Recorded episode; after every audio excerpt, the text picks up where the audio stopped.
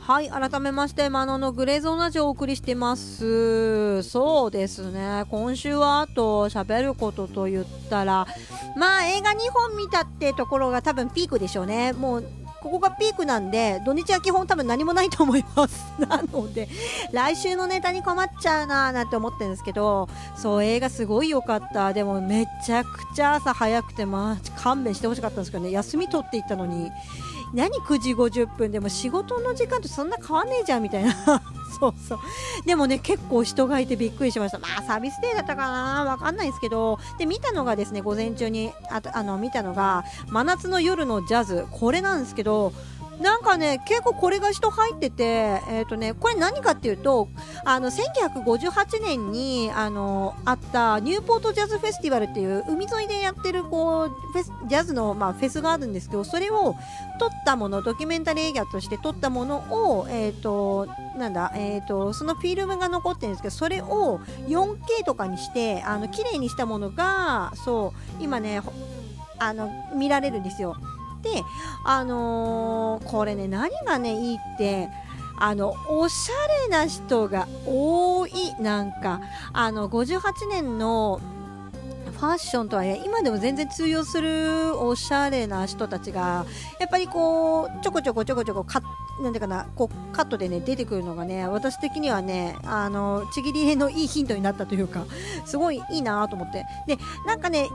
今のねファッションで、あの、なんて言えばいいかな、今のファッションでも全然通用するんですけど、今のファッションってなんかあんまりね、色物ないでしょ結構淡めの色多いじゃないですか。あれっても経済的なもので左右されてるかちょっとわかんないですけど、いや、この時代の人たちはすごいですよ。ナスフェスなんで汗だくだくで、なんか汗だるまみたいになるじゃないですか。T シャツとか汗まみれで。汗だるまになるところにそんなにおしゃれしてくるかみたいな。もうそういうファッションがね、もうめちゃくちゃ可愛いので、これははね、ちょいちょいね、目が離せないとこですね。もう歌ばっか聴き入ってたらね、見逃しちゃうんでね、そこはちょっとで注意していただきたい、まあ、映画の見方だったりするんですけど、もうね、ルイ・アームストロングがめちゃくちゃかっこよかった。あのね、っていうかね、トークが軽快すぎてちょっと笑ったんですけど、あのね、もう基本ね、笑かしに行くスタンスなんですよ。ね、要するに、浜口雄二的なね、あのー、ちょっとね、小粋なブルースをね、弾き、弾きながら、途中であの、MC でちょっとお客さんを笑かしてみたいな、まあそんなスタイルに似てるんですけど、もうね、俺のね、面白い話を聞いてよみたいなスタンスで喋るんで、そんな感じかと思いながら見てたんですけどね。うん、で、で、まあ彼はもうもともと、まあ、歌も歌うし、ペッターだし、なんですけどなんかね歌を歌いながらあのバーツをねタオルで拭ってるのすげえ気になってまあねジャズ面って基本ねカチッとしててあのかっこいいおしゃれな感じのの人たちがジャズ面のね、まあ、粋だったりするんでね、まあ、バーツとかご法度なんでしょうね。もう常にタオルを片手に持って歌ってましたからね。あれちょっとちょっとね、笑ったんですけどね。あとね、こう、一番最後に出てくるアーティストで、えっ、ー、と、マヘリア・ジャクソンが出てきたんですよ、一番最後に。で、私あんまりね、この人知らなかったんですけど、もうこの人の、一番最後に歌った「アンイブニングプレイヤー」ってあのなんだ週を週をなんちゃらみたいなもう放題忘れちゃったな。これがめちゃくちゃ感動した。もう心がね現れるってこういうこと。もうねこの人ねクリスチャンミュージックっていう分類になるんでまあゴスペルとジャズとソウルの間ぐらいのあの曲のジャンルだと思っていただければいいかな。あの、なていうかな、リリックがゴスペルっぽいリリックで、えー、曲調がソウルとかジャズって、まあそんな感じの人なんですけど、これはね、泣けた。で、しかもその、あれですあのー日本語訳がね、すごいよくって、こ,、ね、この、ね、日本語訳もね、見ててよかったなと思うんですけど、なんかね、今まで報われないことがいろいろあったけど、なんか、マヘリアンの曲聴いて、ちょっとね、生きててよかったなって、こんなね、どうしようもないおばさんが思うぐらいですから、相当いいものだと思うんですよね。これぜひね、映画、DVD 出るかわかんないですけど、あ、ブルーレイ出るかわかんないですけど、これはね、ぜひね、もうちょっとしかね、もう多分もうちょっとしたら終わっちゃうんで、映画館でね、ぜひひね、浴びてほしいですね、これぜひ。おすすめです。これ良かったですよ、すごい。で、もう一個見たのが、ザ・バンドですね。あの、前、あなんか話してた安定のザ・バンドで50周年なんですけど、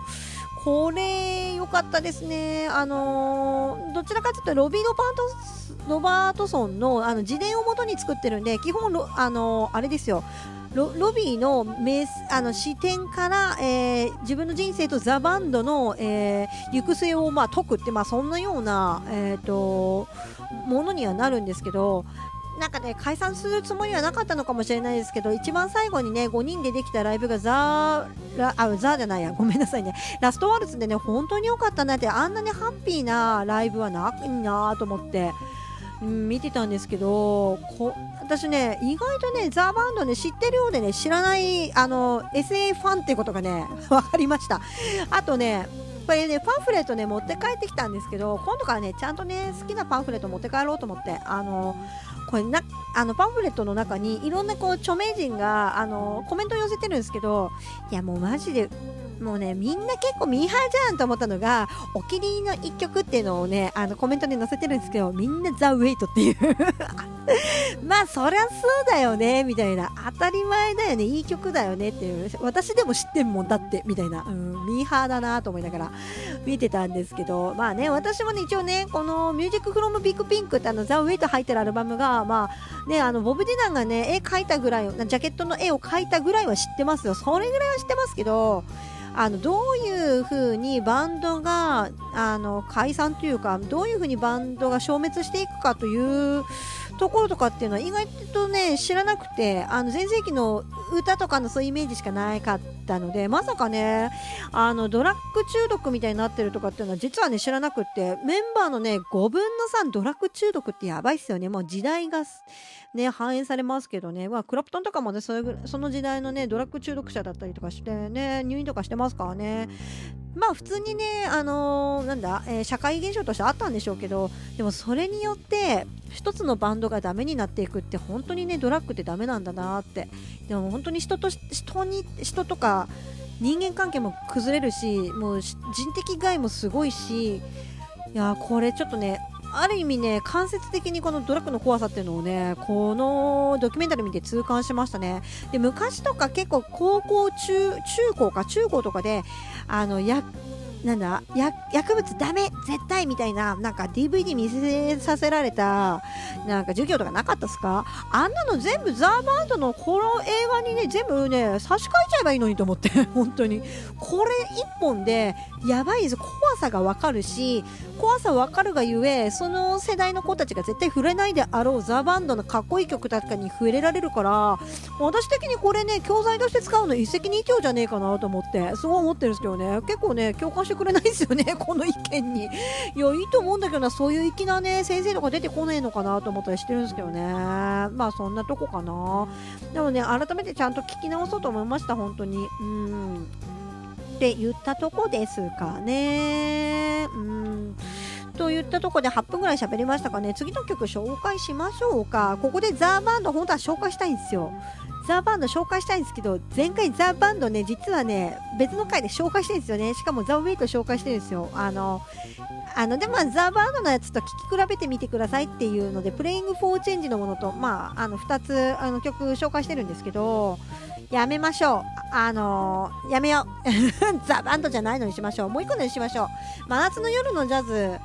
あ聞いて、すごい良かったなって思う。感動したってこんなねどうしようもないおばさんをね泣かせるねアーティストなんてまあいないですからねこの人の曲を聴いぜひ浴びてくれってところで、まあ、横、あ、まあ、予習として、ちょっと皆さんに聞いてもらおうかな。あのー、感動しました。アンイブニングプレイヤーですね。聞いていただきます。下に説明欄ありますので、その中のですね、URL、Apple Music と Spotify の直接、あの、曲に飛べる URL ご用意してますので、登録されている方はそちらからぜひぜひ聞いてみてください。といったところで、えー、次のセクションに参りましょう。Thank you.